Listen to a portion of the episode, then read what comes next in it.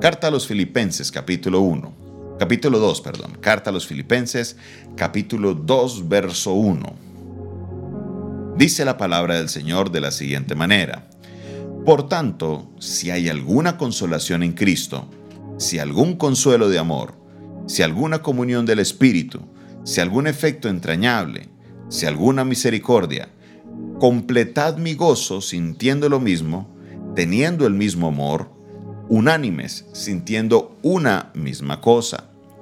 Nada hagáis por vanagloria o por contienda. Antes bien, con humildad, estimando cada uno a los demás como a superiores de él mismo, no mirando cada uno por lo suyo propio, sino cada cual también por lo de los otros. Amén. El apóstol Pablo empieza en este capítulo, aunque tengamos presente que la Biblia no fue escrita en capítulos y versículos, sino que ya esto fue añadido después por los traductores para que fuera la Biblia fácil de memorizar. Pero en este capítulo entramos haciendo obviamente conexión lo que decía en el capítulo 1 hacia el final. Él nos está hablando de ese conflicto que él tiene porque él quiere estar con el Señor Jesucristo, no porque él anhele morirse, porque ya está aburrido, no, porque él quiere estar en la presencia ya de Dios. Él sabe que algo maravilloso hay en, en cuando él pase la presencia de Dios, pero él sabe que todavía es útil para el Evangelio en la tierra y sabe que debe pasar estando en la tierra por varios sufrimientos para la gloria de Dios. Entonces Él les dice, arranca diciéndole, mire, si hay alguna consolación, si hay algún consuelo de amor, alguna comunión del Espíritu, si hay algo entrañable, si hay alguna misericordia, completad mi gozo.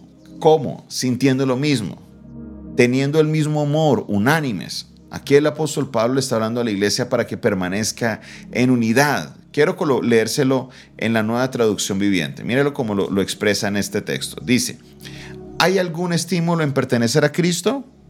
¿Existe algún consuelo en su amor?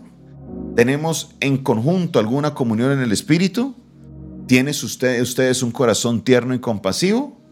Entonces, háganme verdaderamente feliz poniéndose de acuerdo en, de corazón entre ustedes, amándose unos a otros y trabajando unos con otros con un mismo pensamiento y un mismo propósito. Este es un llamado del apóstol Pablo a la unidad.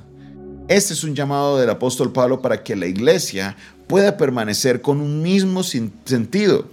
Él les está diciendo, mire, por favor, permanezcan sintiendo lo mismo, permanezcan en un mismo amor, unánimes sintiendo eh, una misma cosa, ayudándose los unos a los otros, dice la, la nueva traducción viviente. Y esto es algo que es muy importante dentro de la comunidad de Cristo. Es muy importante que permanezcamos en unidad. Jesús les decía cuando él oraba, decía, por favor, que ellos sean uno, así como tú y yo, Padre, somos uno. Es algo que es una temática importante, la unidad.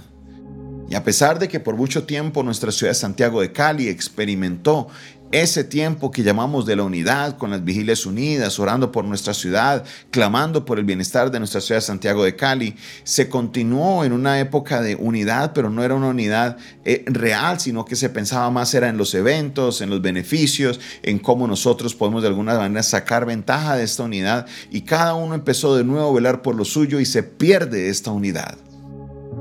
La unidad es algo que es difícil. La unidad es algo que es complejo porque para que haya unidad debe haber diversidad. La unidad es que todos, no es que todos digan lo mismo, que todos piensen lo mismo, no. La unidad quiere decir de que a pesar de nuestras diferencias, igual trabajamos juntos por el mismo reino. Pero muchas veces las cosas se convierten en una competencia.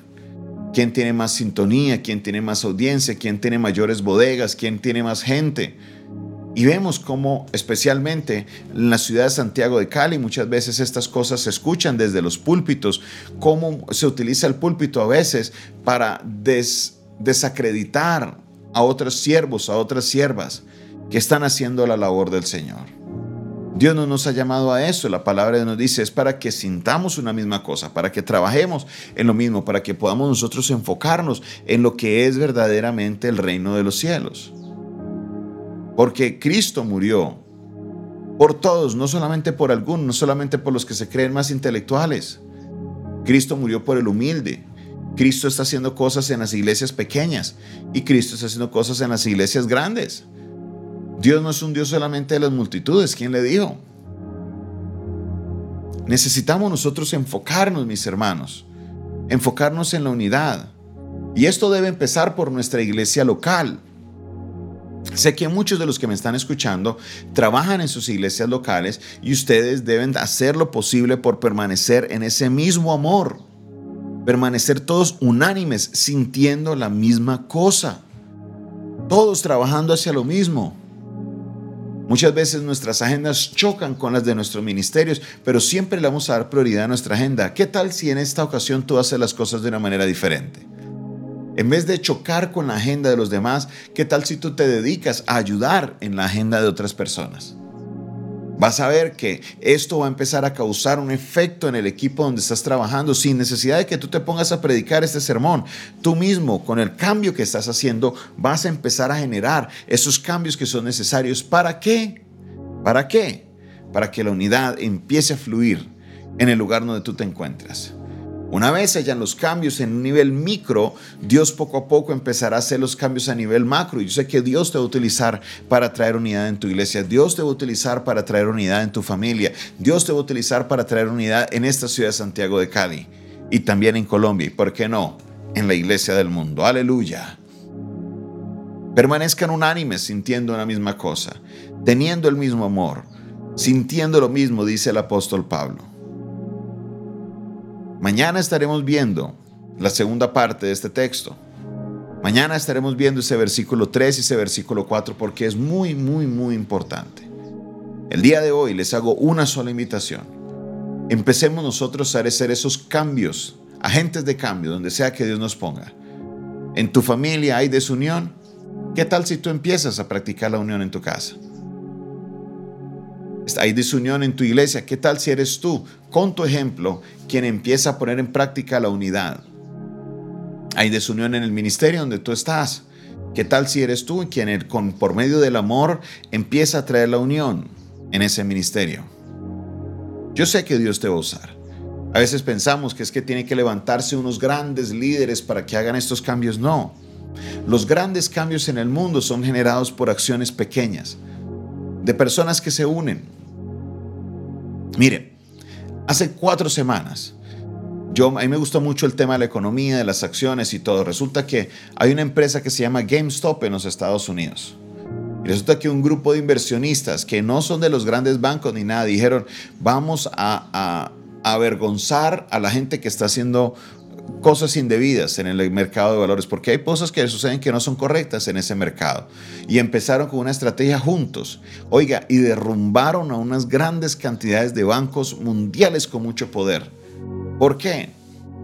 Porque se unieron a trabajar juntos. Fueron pequeños cambios, pequeñas personas que todos aportaron su granito de arena y lograron hacer algo grande que fue noticia en todo el mundo.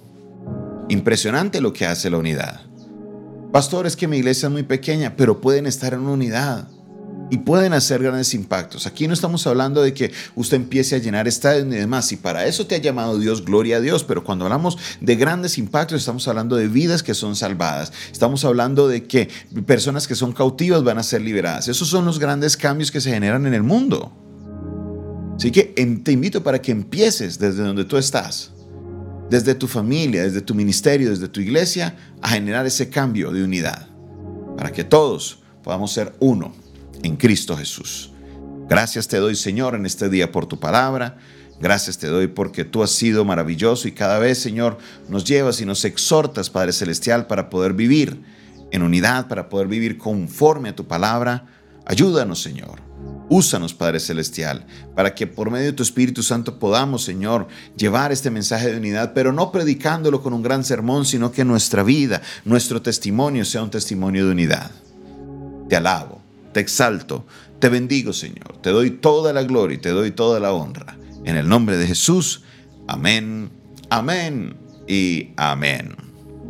Esta fue una producción del Departamento de Comunicaciones del Centro de Fe y Esperanza, la Iglesia de los Altares un consejo oportuno en un momento de crisis. Despide de ustedes en esta hora su pastor y amigo Jonathan Castañeda.